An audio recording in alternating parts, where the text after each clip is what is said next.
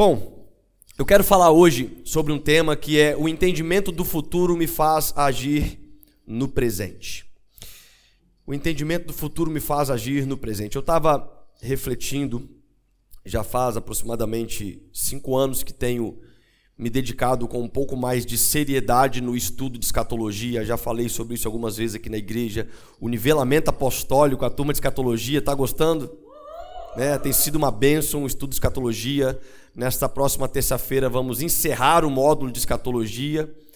E eu acredito que Deus tem ministrado muito aos nossos corações exatamente sobre o entendimento de algo que, que vai acontecer e ainda este fim de semana, conversando com uma pessoa um pouco sobre esse assunto, e esta pessoa disse comigo: Olha, realmente, né, pouquíssimas igrejas abordam o assunto de escatologia.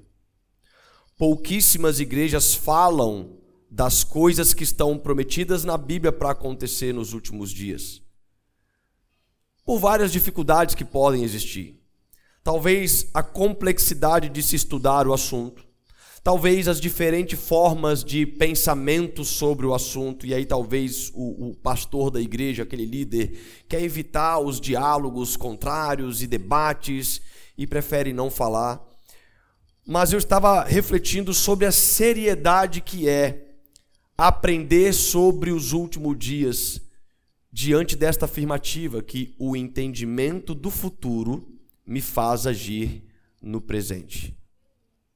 Presta bem atenção. Nós temos hoje diversas tecnologias que favorecem a nossa previsão do tempo, por exemplo. Você, quando vai sair em um fim de semana de descanso, você checa se tem previsão de chuva.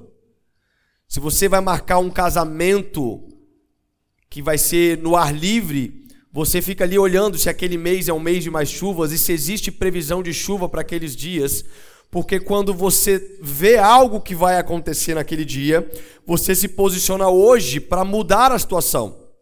Me lembro que um tempo atrás fui para Belo Horizonte e saí daqui estava uns 35 graus. Tava no mormaço, nas estações do ano, né? Verão, mormaço, quentura né, e Vitória sempre quente. E eu saí assim, com uma calça, era um bate-volta que eu ia fazer de um voo para uma reunião. Cheguei em Belo Horizonte, irmãos, quando eu desci naquele aeroporto de Confins. Que frio. Que desespero que eu senti. E eu falei, cara, que frio é esse? Não é possível. Devia estar tá uns, sei lá, uns 15 graus. Irmãos, 15 graus para Capixaba. É, é um absurdo de frio. Nós não estamos acostumados com, com 18 graus. E aí tava um frio, um frio. E aí eu me encontrei com a pessoa e falei, cara, eu tô morrendo de frio, eu preciso de uma loja comprar uma blusa tal. E ele falou assim com o homem, falou comigo assim, um homem prevenido vale mais do que dois. E eu falei assim, é verdade, né? Eu deveria ter consultado a previsão do tempo aqui, como que estava a temperatura, porque se eu soubesse antes de sair de Vitória que eu ia encontrar com frio, frio em Belo Horizonte, o que, que eu levaria comigo? Uma blusa de frio. Talvez um guarda-chuva para não molhar minha chapinha. Talvez algo que pudesse me prevenir de algo que eu encontraria pouco depois de uma viagem, em um futuro que eu estava a chegar. E não somente isso, nós temos também muitas questões que envolvem hoje a nossa rotina médica, por exemplo. Nós fazemos exame de rotinas. Geralmente, uma vez por ano, né? Se faz um exame de rotina, um check-up, você faz uma prevenção. Por quê? Porque a partir de um exame de rotina, a partir de um exame de prevenção, o médico consegue te alertar de algo que poderia acontecer no futuro. Então ele fala o seguinte: olha, o seu colesterol está alto, você pode desencadear tal problema. Olha, sua, sua pressão está um pouco desorganizada, é melhor a gente cuidar disso aqui agora, para que você não tenha um problema no futuro. Se você continuar desse jeito aqui, você vai ter um infarto semana que vem. Você vai ter um problema no ano que vem. Não é assim que acontece? Quando o médico nos alerta sobre um problema de saúde no futuro, nós tomamos uma posição agora. Mudamos nossa alimentação, mudamos a nossa rotina. Mas a gente também pode ampliar um pouco essa forma de pensar. Imagine que você saia de carro e aí você acontece um acidente no carro, você sai de carro sem o cinto de segurança, e acontece um acidente no carro e você é jogado para fora do carro, acontece aquele desespero todo e você perdeu uma perna, dois braços e um monte de cabelo. E aí de repente volta aquela fita e quando volta aquela fita agora, você agora recebe uma instrução, olha só, vai acontecer um acidente ali na frente e para que não aconteça danos piores, é melhor que você esteja com o cinto de segurança. Se você estiver com o cinto de segurança, tudo vai ficar bem. Você vai colocar o cinto de segurança? Uhum. Nós vamos colocar o cinto de segurança. Por quê? Porque ao saber de um acontecimento futuro, eu me posiciono no presente. Eu tomo uma atitude para o presente. E por que, que eu estou falando sobre isso na introdução desta mensagem? É que quando nós lemos Apocalipse, nós temos um pouco desta visão panorâmica futurista de uma promessa daquilo que vai acontecer. Só que algumas pessoas simplesmente pensam assim: ah, eu não quero saber, pastor. Eu vou para o céu, é isso, eu vou para o céu. Não, irmão, você não vai para o céu. Você não vai para o céu. Eu preciso te falar, se você não leu o Apocalipse, eu preciso te falar, ninguém vai para o céu. Aí você pensa assim agora, meu Deus, e agora? Porque ao ter uma informação dessa de que ninguém vai para o céu, tem alguma coisa diferente do céu que eu criei. O céu que eu criei, o inferno que eu criei, não é o que está falando na Bíblia. Não é o que está falando então do, do que eu tinha de conhecimento. Ou talvez você não tenha é, é, sido instruído em uma boa forma interpretativa das profecias bíblicas daquilo que nós temos dentro dos livros proféticos que falam sobre a segunda vinda de Cristo. E o que eu vejo é exatamente uma igreja no mundo que tem sim, em uma certa parte, se posicionado na medida que vai tendo a revelação das coisas futuras, mas em contrapartida nós temos uma grande outra parte que está totalmente preocupada simplesmente com as coisas, a minha vida agora, a minha saúde, é isso e aquilo, ao invés de, de fazer como Pedro fala, apressar e orar pela segunda vinda de Jesus. Então, se eu compreendo daquilo que está proposto na segunda vinda de Jesus e das consequências que isto vai gerar para nós, eu começo a me posicionar. E quer ver um dos grandes problemas que é gerado nisso, por exemplo? no século XIX, em 1800 e alguma coisa, foi criada uma teoria chamada escapismo, onde fala de um arrebatamento secreto. Uma teoria que jamais foi falada num período de 1800 anos. Nunca em nenhum lugar da história cristã Nenhum teólogo nos primeiros 1800 anos, nenhum dos discípulos de Jesus, nenhum dos reformadores, nenhum dos pré-reformadores, ninguém até o ano de 1800 e alguma coisa falou sobre o tal arrebatamento secreto.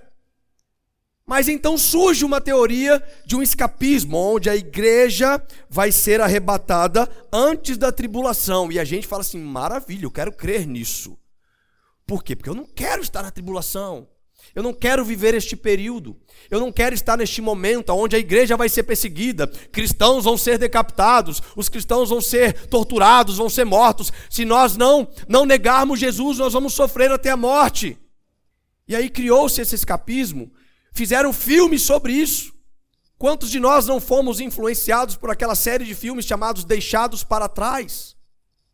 E aí a gente vai sabe, relaxando o corpo, porque é o seguinte, não, tá tudo bem, eu não preciso saber de escatologia, porque quando a bomba estourar, eu fui arrebatado secretamente. Secretamente eu fui arrebatado. E aí, quem ficou na terra, meu irmão, é porque não estava salvo. E esse é o, é, é o conceito escatológico que as pessoas têm. Eu não quero mais estudar sobre isso, não, não me interessa mais. O que é importante é que hoje eu estou salvo e quando as coisas acontecerem, vai estar tá tudo certo. Eu vou estar tá resolvido. Uh -uh. Não, irmãos. Eu preciso te falar uma coisa. Jesus nos afirma, os discípulos nos afirmam, Paulo nos afirma, nós vamos estar na tribulação. Essa teoria escapista não tem nenhuma, absolutamente nenhuma referência bíblica que fala sobre um arrebatamento secreto. Nenhuma. E quando nós vemos as cartas que são enviadas para as igrejas em Apocalipse, a gente vê que o que, o que Deus fala para estas igrejas são exatamente textos alertando sobre uma fotografia do futuro. É como se Deus pegasse uma fotografia do futuro e entregasse para aquela igreja e falasse o seguinte: olha só, tá vendo só como é que vai ser? Então é melhor que você mude para não ser esta foto no futuro. Vocês têm tempo agora de entender este contexto e se posicionar para o futuro. E quando eu penso nesta ilustração, eu faço uma pergunta: qual seria a foto da nossa igreja para estes últimos dias? Como seria a foto de quando é, Jesus voltar? A foto da sua fé? Como que seria a ilustração, o momento, o filme, o vídeo que Jesus vai chegar para você. Olha só, tá vendo só? Na tribulação, a sua fé, se você não se posicionar agora, vai estar desse jeito.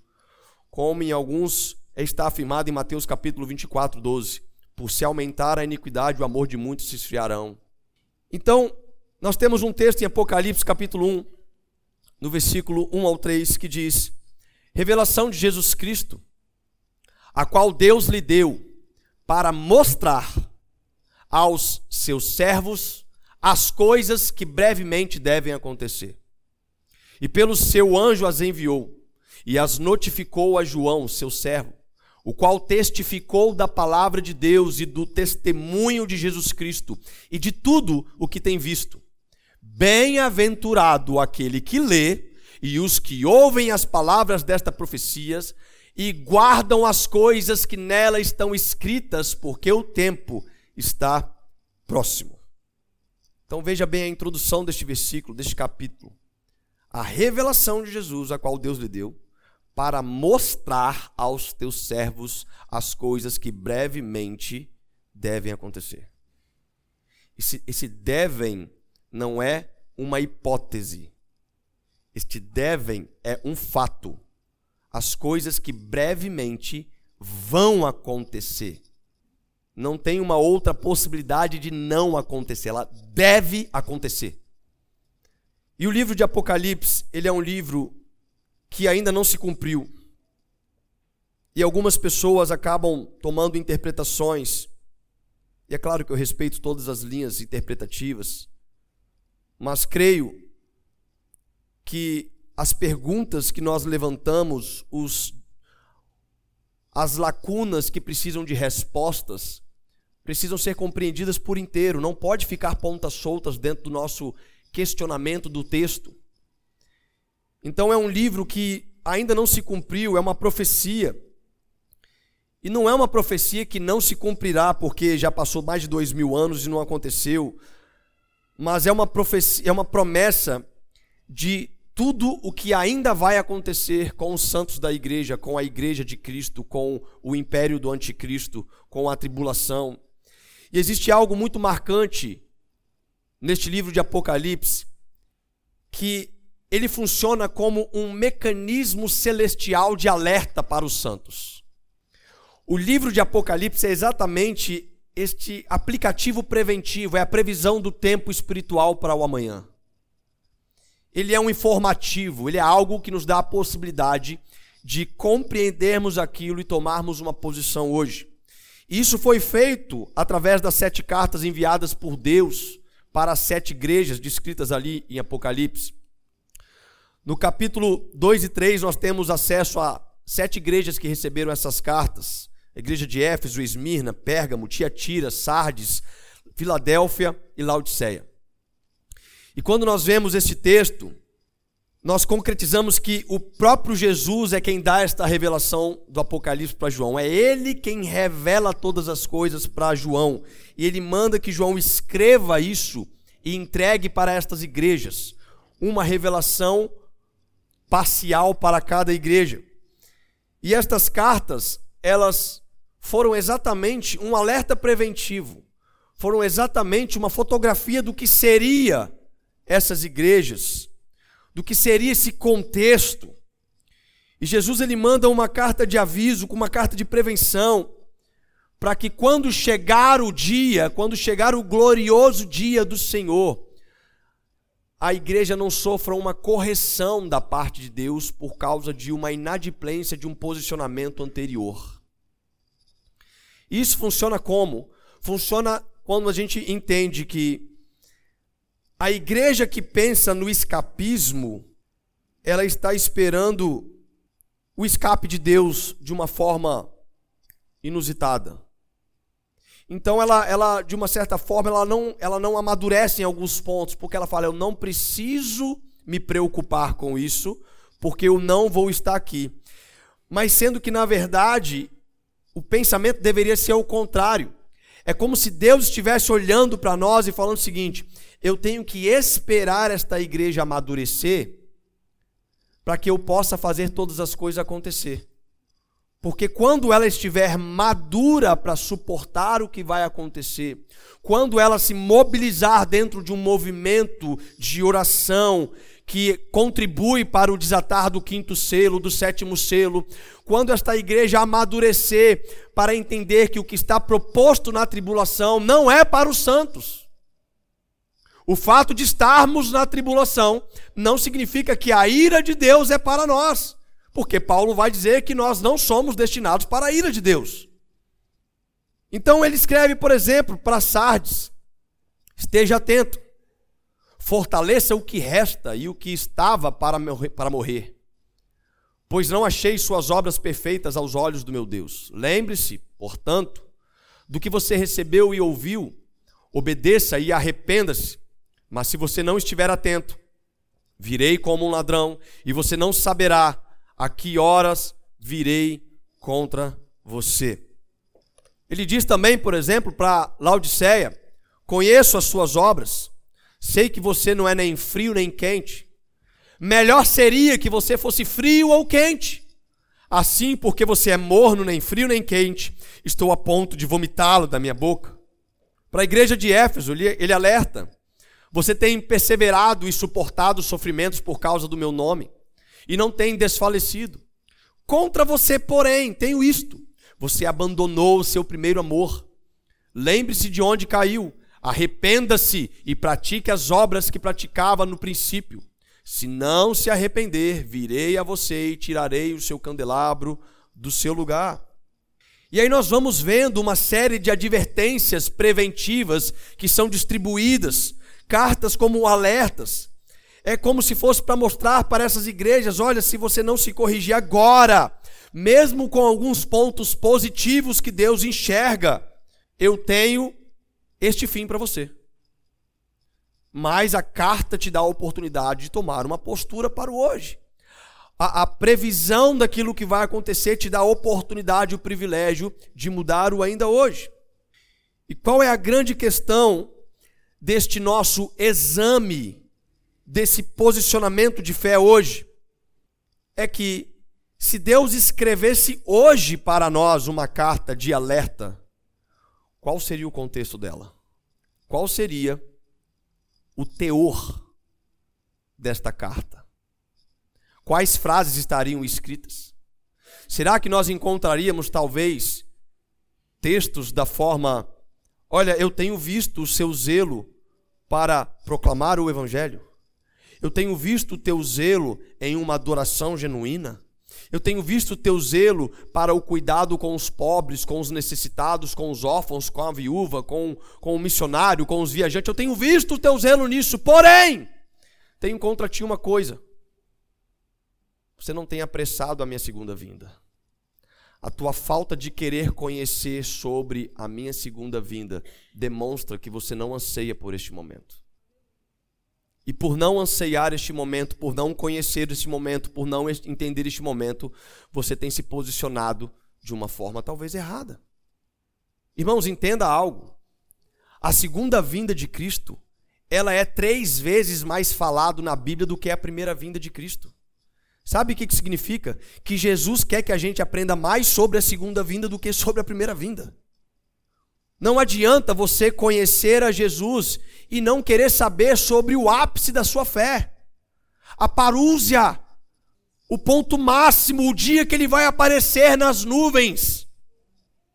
O dia que vai começar de fato o que está proposto para os teus os seus eleitos, os teus filhos escolhidos. O dia em que tudo começará a ser restaurado a partir de um milênio. O dia em que nós receberemos corpos glorificados com uma função.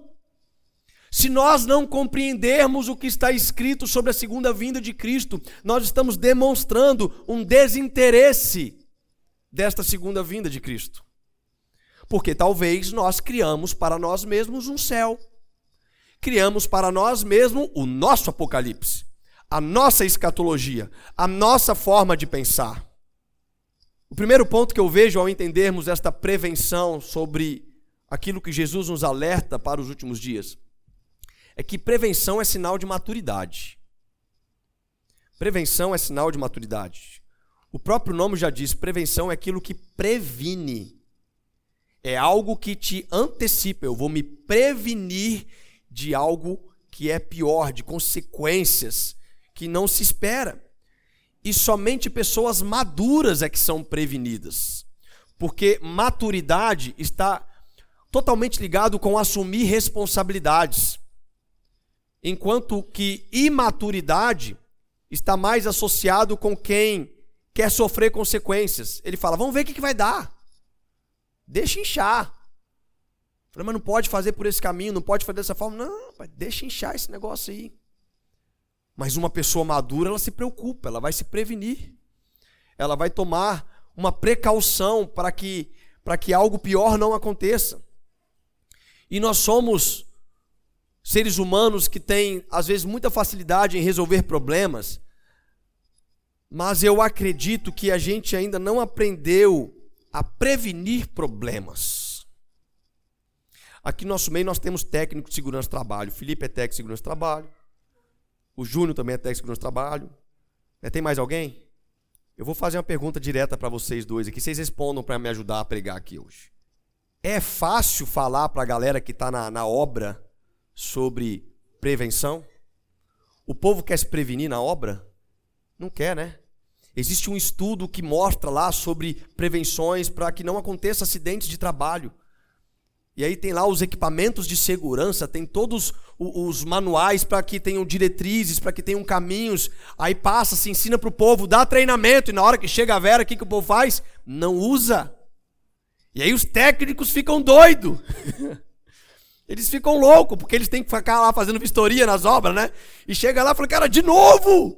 Você está sem o bendito capacete, você está sem o óculos de segurança, você está andando fora de uma faixa, você está sem um cinto de segurança, você está ficando doido. Você, você, você não tem responsabilidades. Você não tem, você não sabe que se você sofrer um acidente e morrer, a tua família vai ficar sem você? Que falta de responsabilidade é essa? De querer ver o que, que vai dar as consequências? Isso é um absurdo. Deixa acontecer. Vamos ver o que, que vai dar. Então a prevenção de problemas como o corpo de Cristo, ela envolve um pouco desse pensamento coletivo, irmãos. E a grande dificuldade que eu às vezes acho é porque nós deixamos de ter um pouco do pensamento coletivo, porque a nossa cultura do século 21 tem nos transformado em pessoas cada vez mais egoístas e solitárias. Isso é triste. Isto é triste. Há 20 anos atrás, sabe o que você fazia às 6 horas da noite, 7 horas da noite? Você sentava na calçada, você conhecia os seus vizinhos, as crianças brincavam na rua. A sua casa era grande, tinha sempre um café na mesa para receber uma visita. 20, 30 anos depois, a gente está cada vez é, é, comprando, às vezes, apartamentos que podem ser menores, mais compactos. Por quê? Porque eu só vou em casa dormir, eu não tenho mais tempo para nada. Amizade, nem sei o que é isso. Irmãos da igreja, quando eu vou no domingo, eu vejo. quando eu vou no domingo. Porque eu não tenho mais a preocupação se a multiforme graça de Deus que está na minha vida vai ser manifestada no domingo que eu faltei ou não. Talvez o domingo que você falta é exatamente o domingo que Deus ia te usar no meio do povo para manifestar uma graça. uma palavra de conhecimento, uma cura para um irmão que estava enfermo, uma oração para quem precisa, um abraço para quem precisa. Isso é multiforme graça de Deus. Mas não, a gente está preocupado com o nosso eu, com, com, com algo cada vez mais solitário. E individualidade, ela não é sinal de maturidade. E se não há maturidade, logo não existe sinal de prevenção e existe sinais de consequências que podem acontecer. Você sabe uma dificuldade que hoje como pastor existe? A dificuldade é o seguinte, irmãos. Eu não consigo conversar com todos os membros da igreja. Nós estamos hoje com pouco mais de 200 membros aqui na igreja. E eu não consigo visitar todo mundo. Não existe essa possibilidade, tá? De eu visitar todo mundo. Não existe a possibilidade de eu ligar para todo mundo na segunda-feira. Isso não dá para acontecer. Isso é complexo. Mas aí, o membro da igreja, quando ele desenvolve uma necessidade, está passando por uma crise, um problema, uma dificuldade familiar, ele se isola e começa a falar mal do pastor porque o pastor não veio me visitar. Eu estou passando um problema, o pastor não veio orar por mim. O pastor não fez isso, o pastor não fez aquilo. Só que eu não estou nem sabendo do que está acontecendo na vida do irmão lá direito, porque ele teve um problema no trabalho, teve uma enfermidade, foi para o hospital e ninguém me avisou. Sendo que, na verdade, o sinal de maturidade que a gente faz é o quê? Pastor, estou te ligando porque estou passando por um problema, estou precisando de oração. Posso ir no gabinete orar contigo? Você tem como vir aqui em casa, pastor, amanhã? Tem um horário essa semana que a gente pode ter um tempo junto. Eu queria que você orasse para minha família, eu queria que você me ajudasse. Estou precisando de um suporte, estou precisando de um conselho. Pastor, me ajuda, faz um sinal de fumaça. Mas não, nós nos isolamos dentro do nosso individualismo. E aí depois fica falando mal do pastor. Irmão, deixa eu falar um negócio para vocês. Isso não é legal. Isso não é legal. Isso não demonstra um sinal de maturidade. Isso não demonstra um sinal de pensamento coletivo, de amor.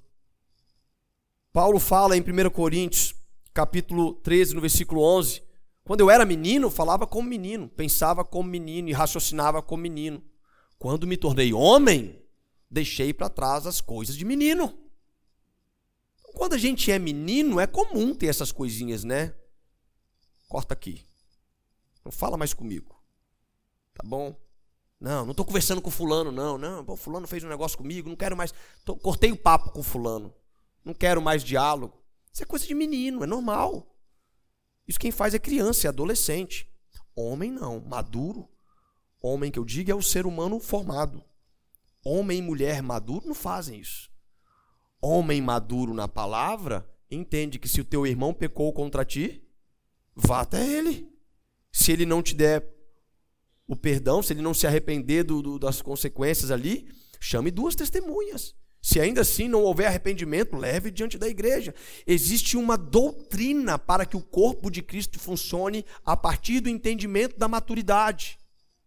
Em Hebreus capítulo 5, versículo 12 e 13, o autor diz: embora a esta altura já devessem ser mestres, precisam de alguém que ensine a vocês novamente os princípios elementares da palavra de Deus. Estão precisando de leite e não de alimento sólido. Quem se alimenta de leite ainda é criança e não tem experiência no ensino da justiça. Aí quando Paulo vira no capítulo, Paulo, perdão, quando o autor de Hebreus vira no capítulo 6, ele começa a falar de seis pontos de os ensinos elementares que não devem ser lançados mão de novo, precisam ser bem compreendidos, e dois desses assuntos é relacionado com escatologia. Então isso demonstra que sem maturidade não existe prevenção, e sem prevenção nós estamos sujeitos a viver desastres nas consequências que estão propostas. O segundo ponto é que prevenção aponta para um futuro e não aponta para um passado. Uma outra coisa que eu vejo escrito na carta é que a igreja, ao invés de viver Apocalipse, a igreja queria viver só o Atos. É como se Jesus deixasse escrito para a gente assim: Eu vejo a sede de vocês em chamar a existência de Joel 2,28. Vem fazer O que nenhum homem fez, vem fazer. O que a história nunca viu, vem cumprir. O descrito em Joel. Aviva-nos, aviva-nos. Traz de novo o Pentecoste, Jesus. Traga o avivamento. E a gente ora por isso, a gente ora por isso. Mas você leu Joel capítulo 2, versículo 30? Hum. Você só leu o 28, você não leu o 30? Você precisava continuar mais um pouquinho o capítulo e entender que a proposta da promessa que está em Joel, que começa em Atos, vai acabar, sabe aonde? Exatamente no momento da tribulação, quando a igreja vai receber o ápice do avivamento. E vindo depois, a parúzia, a segunda vinda de Cristo, o momento glorioso. Então, como que você está pedindo para viver o avivamento que começa em Atos, se você não está preparado para viver o apocalipse que vem após disso? Se você não está entendendo o apocalipse, então não ore para que o que aconteça com Atos. Não peça isso. Porque você precisa estar preparado para o acontecimento futuro, porque prevenção afonta para o futuro. A única coisa, irmão, que você precisa guardar lá do passado é a palavra de Deus. É a única coisa. Porque a palavra de Deus, ela não é nem passado, nem presente, nem futuro. A Bíblia diz que a palavra de Deus, ela é eterna. Em Mateus 24, 35 diz: Passarão céus e terra, mas as minhas palavras não passarão. A palavra de Deus é eterna. Quando nós olhamos para trás, eu tenho que guardar a palavra de Deus. Não é simplesmente o desejo de ter vivido atos o desejo de ter estado em Pentecoste. Não é simplesmente esse desejo, ah, eu queria estar lá na igreja primitiva, a sombra de Pedro curando. Irmão, isso vai acontecer com você na tribulação. A igreja vai receber um derramar de poder tão grande que quando você olhar para a pessoa, ela foi curada. E quando a pessoa te vê, ela vai correndo e fala assim: me prega desse Jesus, porque eu estou sentindo o peso do arrependimento sobre minha vida. Porque é isso que acontece no começo dos anos 1900 tanto na rua Azusa quanto no país de Gales. No país de Gales diz que as pessoas corriam para as delegacias e falavam assim para os delegados: "Me prenda pelo amor de Deus, porque eu me sinto pecador." Pedindo para ser preso porque sentia o peso do pecado sobre ele, porque um avivamento acontecia. Na rua Azusa, paralíticos que passavam a dois quarteirões de distância da onde a reunião acontecia levantavam de suas cadeiras de roda. e sabe o que é isso? É os respingos da chuva do avivamento que está proposto, que completa Joel capítulo 2, versículo 28 ao 30, e que se prossegue com Apocalipse. O início da tribulação, sete selos, sete trombetas, sete taças, a vinda de Jesus acontecendo e todas as coisas se cumprindo. O livro de Apocalipse, ele é real, é uma promessa, ele vai acontecer. Então, quando Jesus nos envia uma carta de aviso, ele, ele não está nos falando sobre voltar ao passado. Quando ele nos manda uma carta de aviso, ele fala: se posicione para o futuro, se posicione para as coisas que irão acontecer. Paulo diz em Filipenses 3, versículo 13 e 14: Irmãos, não penso que eu mesmo já tenha alcançado mas uma coisa faço, esquecendo-me das coisas que ficaram para trás e avançando para os que estão adiante, prossigo para o alvo, a fim de ganhar o prêmio do chamado celestial de Deus em Cristo Jesus. E deixa eu te falar uma coisa. O futuro, irmãos, está logo ali.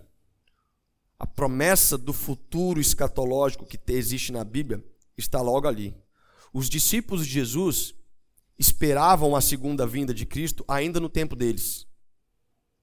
Jesus não veio. Os discípulos dos discípulos de Jesus, Policarpo, por exemplo, foi discípulo de João. Esperava que a vinda de Jesus acontecesse na geração dele. Também não veio. E aí foram passando mais 100 anos, mais 100 anos, mais 100 anos, mais dois mil anos se passaram. Deixa eu te falar uma coisa. Jesus está muito mais perto hoje do que há dois mil anos atrás a segunda vinda de Cristo, nós estamos pelo menos dois mil anos mais perto do que os discípulos de Jesus. Talvez ela aconteça daqui a 30 anos, talvez ela aconteça daqui a mil anos. Mas uma coisa eu posso te afirmar: ela vai acontecer. Ela vai acontecer. Para ela acontecer, a igreja de Cristo precisa estar vivendo um tempo de maturidade, de entendimento daquilo que está proposto para um tempo vindouro. Então, o futuro ele está logo ali. A gente nunca acha que algumas coisas vão acontecer com a gente. A gente nunca acha que nós vamos bater um carro. Né, Vitor? A gente nunca acha que vai ter um carro roubado, né, Júnior?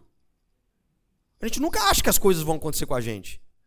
A gente nunca acha que as pessoas vão morrer. A gente sabe que todo mundo morre. Fala, não, mas na minha família ninguém vai morrer. Deus vai tomar conta. Vai, irmãos. Uma hora a senha vai chegar. Só que a gente nunca acha que vai acontecer com a gente. Então a gente não se prepara. É isso que acontece com os problemas de, de trabalho, né? De acidente de trabalho. O cara nunca acha que ele vai cair de um andaime, que ele nunca vai sofrer uma, uma fagulha no olho, que ele nunca vai sofrer um acidente. Não, comigo nunca vai acontecer. Eu, eu, eu, eu, sou atento aqui nas coisas. Eu não uso equipamento de segurança, mas eu sou atento. Aí quando vai, o cara tá morto. Porque acha que não vai acontecer. Então o futuro, ele está logo ali. E o que, que precisa acontecer às vezes? Precisa acontecer um desastre para que a gente olhe, meu Deus do céu. É melhor eu começar a fazer tal coisa. Você viu o que aconteceu? na nossa frente, com um dos nossos, com um da minha família, comigo mesmo. Isso aconteceu comigo, então é melhor a partir de hoje eu me prevenir em tal situação. Aí às vezes precisa acontecer um desastre na vida, sendo que Jesus ele está nos alertando na palavra para que a gente possa olhar este futuro escatológico e tomarmos uma posição imediata de maturidade na nossa fé cristã, compreendendo as Escrituras e nos posicionando como hoje, como uma igreja madura.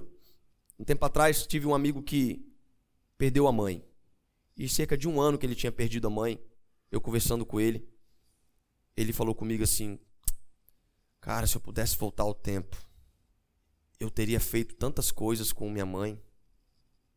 Ele estava com aquele sentimento, sabe, de remorso, de, de não ter aproveitado mais o tempo, porque ele achou que as coisas nunca iriam acontecer com ele.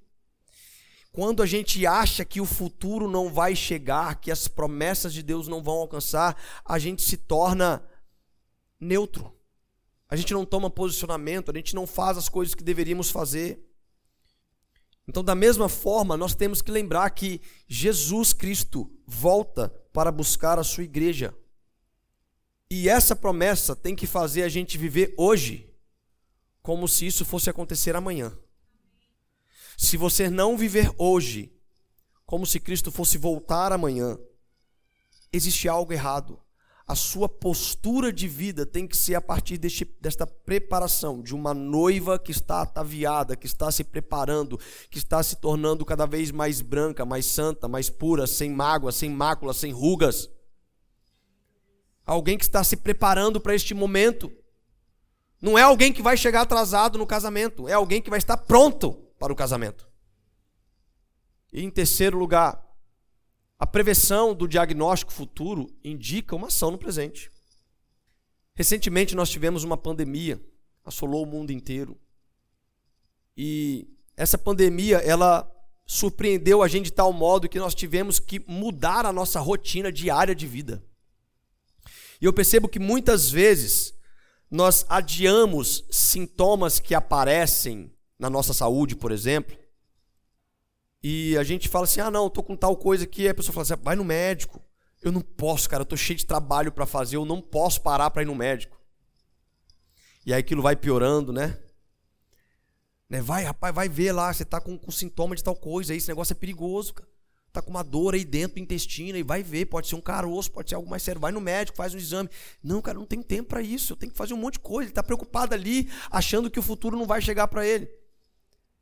E aí sabe o que acontece? Aquilo toma uma proporção que paralisa ele. E quando ele vai no médico, o médico fala assim: agora você vai ficar internado 20 dias aqui no hospital internado.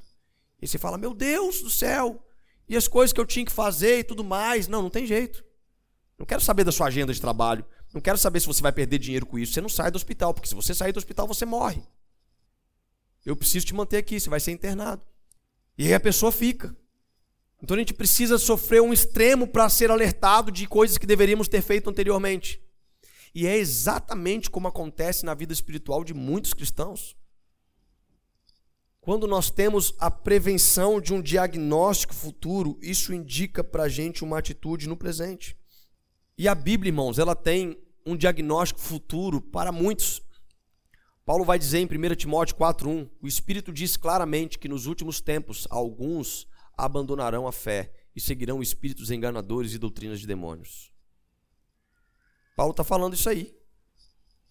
Fala, nos últimos tempos. Sabe quais são os últimos tempos?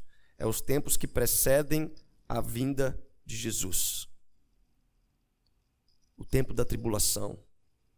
O tempo que, da mesma forma que a igreja vai viver o maior ápice de avivamento, maior do que aquilo que aconteceu em Atos, o mundo também vai estar no seu ápice de iniquidade. O mundo vai estar perdido nos seus próprios desejos, ao ponto que muitos vão seguir espíritos enganadores e doutrinas de demônios. Porque por não conhecerem a verdade do futuro, por não conhecerem o evangelho de uma forma completa, eles vão deixar ser levados por coisas que vão acontecer. Nos últimos tempos, falsos mestres vão fazer milagres também. Nos últimos tempos, o anticristo vai vai ser um, um, alguém que vai fazer diversos milagres sobrenaturais acontecendo. E é por isso que nós não temos que ser cristãos que seguem milagres. Nós precisamos seguir a palavra. Não siga os milagres, siga a palavra. Porque milagre falsos profetas também vão fazer. Então, nossa, fez um milagre, um paralítico andou. Foi Deus. Não, vai ter falsos proféticas, falsos profetas fazendo isso também. E aí vão seguir doutrinas de demônios, espíritos enganadores. Por quê? Porque não se atentaram no presente para algo que vai acontecer no futuro. Ainda em 2 Timóteo, capítulo 3, verso 1, 5, diz: Saiba disto, nos últimos dias sobrevirão tempos terríveis.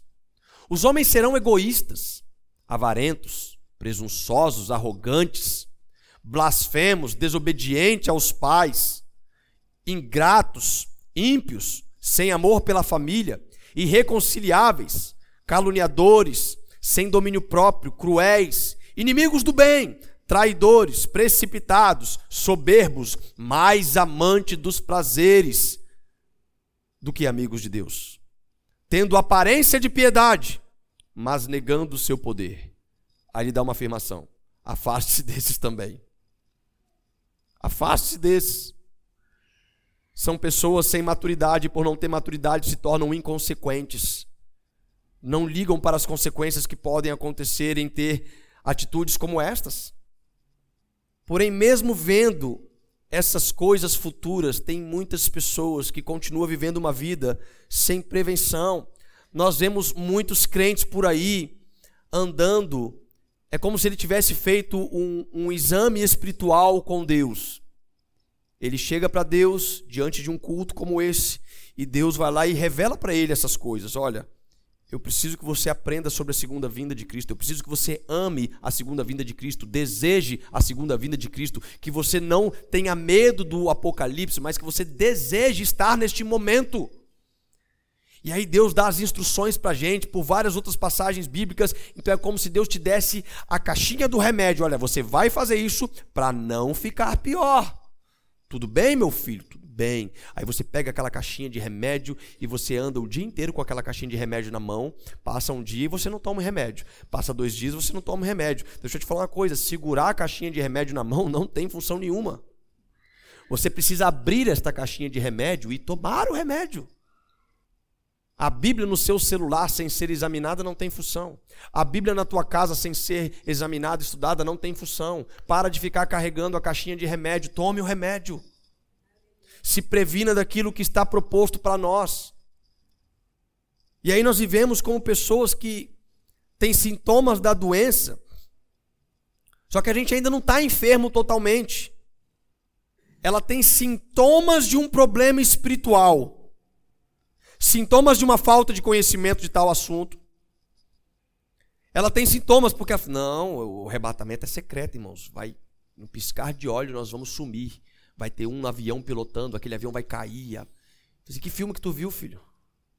Foi episódio 2 ou 3 do filme esse daí? Para de olhar os milagres, vai olhar a verdade da palavra. Vai estudar a palavra. Você está com sintomas de alguém que vai ter uma doença espiritual. Porque está achando que vai para o céu ficar com roupinha, roupinha santa, dizendo: Santo, Santo, Santo é o Senhor dos Exércitos. A Bíblia não nos ensina isso, irmãos. A Bíblia nos mostra uma outra realidade. A Bíblia nos fala algo que a gente às vezes tem dificuldade de nos debruçar sobre este assunto e compreender mais sobre esse fato. O céu vai vir para a terra. O céu vai descer.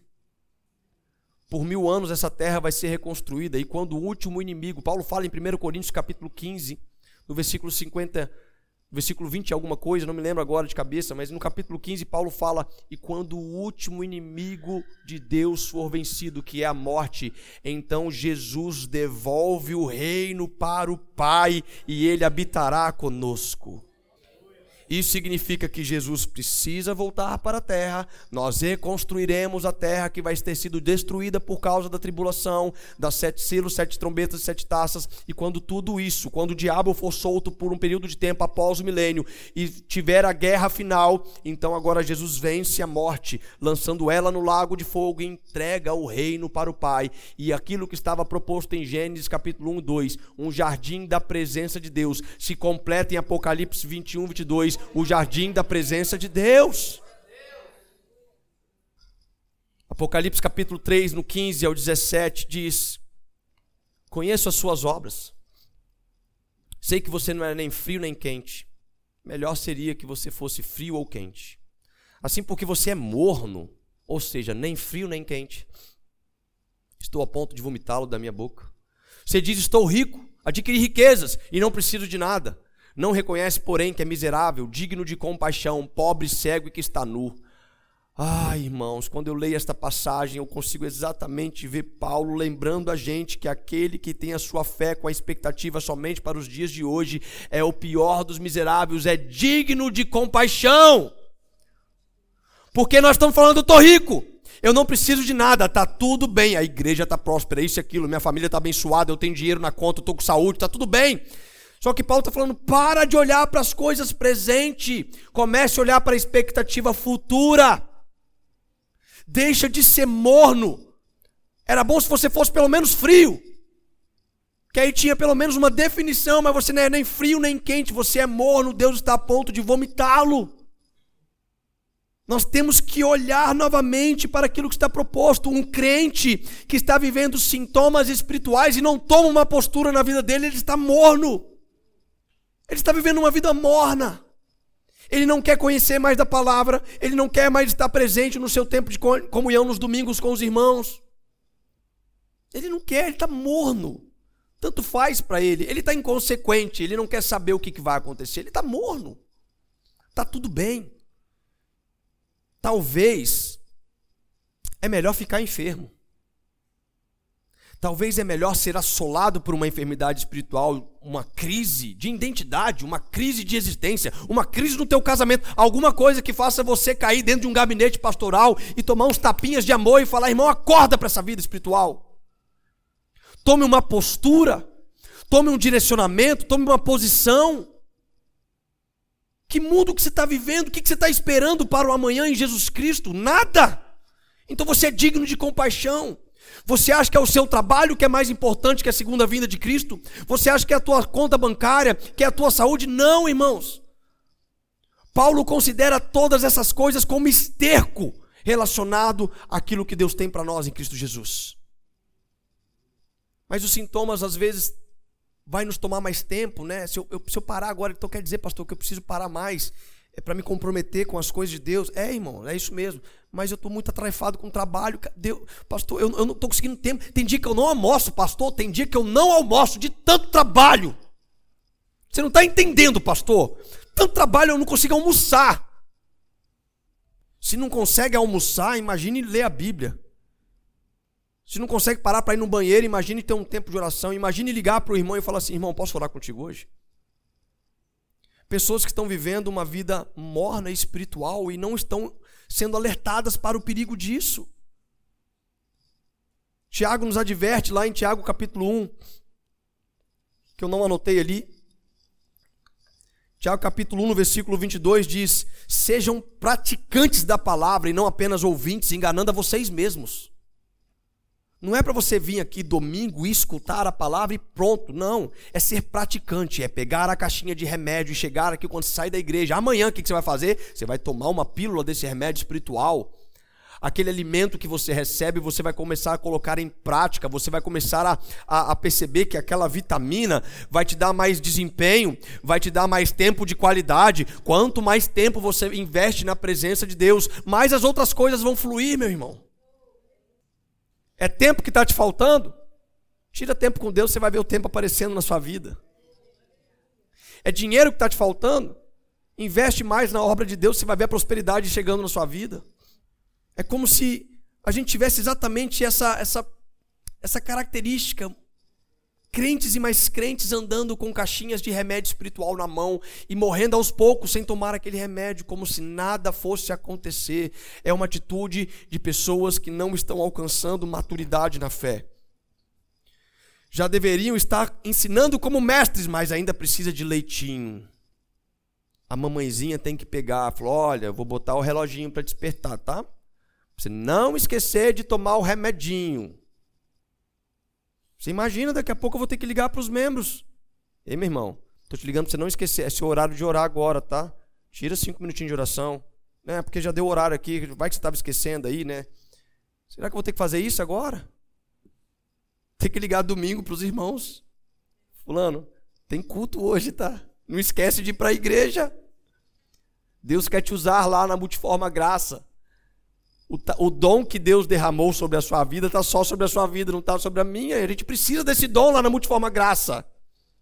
A gente precisa dele, tá bom? A gente precisa do seu serviço de amor na igreja. A gente precisa da sua presença na liturgia. A gente precisa de, de do, do, seu, do seu sacrifício de adoração. Nós precisamos fazer isso juntos a partir de um entendimento escatológico de que Jesus está buscando uma igreja madura que esta consulta tenha sido válida para você. Que esta consulta médica e espiritual com o Espírito Santo de Deus que nos atendeu hoje prontamente possa te dar uma receita com passo a passo do que você deve fazer. Tantos dias agora de antibiótico espiritual, alguns vão ter um anti-inflamatório, outros vão precisar de vitaminas, mas que você saia daqui com uma receita aí pronto para tomar uma postura de mudar as suas atitudes, convicto daquilo que está proposto para nós em um futuro. Amém, irmãos? Que Deus seja louvado em nosso meio, que a gente continue amando a segunda vinda de Cristo, apressando a segunda vinda de Cristo, aprendendo sobre a segunda vinda de Cristo e nos posicionando hoje em todas estas coisas.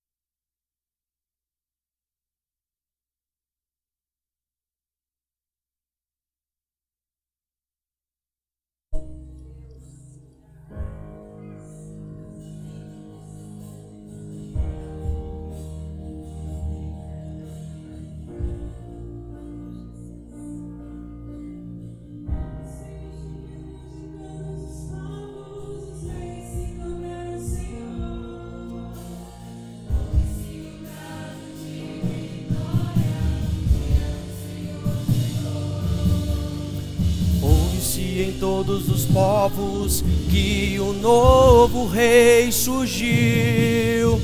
Impérios reconhecem que a sua destra reinará. Leão de Judá, Leão de Judá, Leão de Judá, prevaleceu. Ouve-se o júbilo, vamos dizer. Ouve-se o júbilo de todos os povos, os reis se dobrar ao Senhor. Ouve-se um brado de vitória, o dia do Senhor chegou. Ouve-se um todos os povos que um novo rei surgiu. Impérios reconhecem que sua destra reinará. Leão de Judá, Leão de Judá, Leão de Judá, prevaleceu Leão de Judá, Leão de Judá, Leão de Judá, prevaleceu, e os povos virão e virão, a Sião na sua lei, pois a sua justiça governará. Leão de Judá, Leão de Judá, Leão de Judá, prevaleceu, Leão de Judá, Leão de Judá, Leão de Judá, prevaleceu leão de Judá. Amém. Aleluia.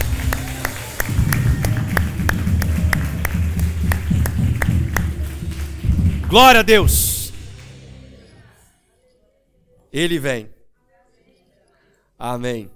Estamos chegando já ao final. Elisa, tem algum aviso que eu preciso reforçar aqui? Não, né? o retiro, o retiro, as pessoas que vão ao retiro. Oi?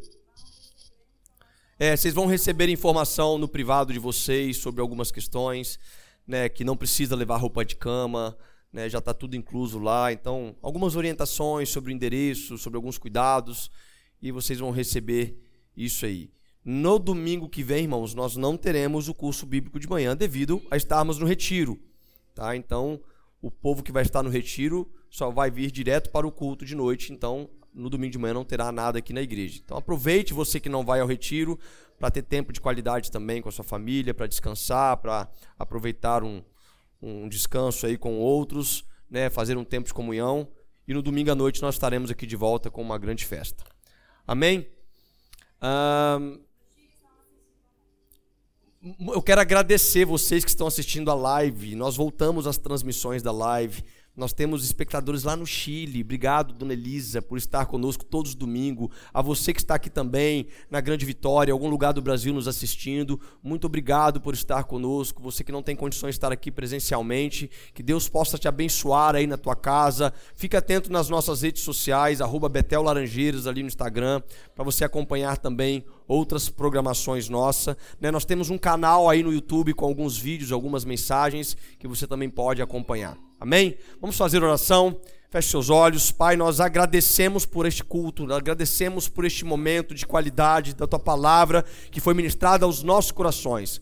Pedimos que o Senhor nos dê uma semana de paz, de segurança, de vitória. E nós louvamos o teu nome porque hoje ardeu no nosso coração o desejo cada vez maior da tua segunda vinda. Então, Jesus, nos ensine mais sobre a sua segunda vinda. Revele aos nossos olhos, como você revelou a João, abra os nossos olhos para entender mais sobre as últimas coisas que irão acontecer, para que nós possamos nos posicionar hoje diante da tua presença de forma correta. Que a graça de Deus Pai, que a unção de Jesus Cristo Filho e as santas consolações do Espírito Santo de Deus esteja conosco hoje até o glorioso dia da tua vinda. Nós oramos. Amém. Uma ótima semana. Deus te abençoe.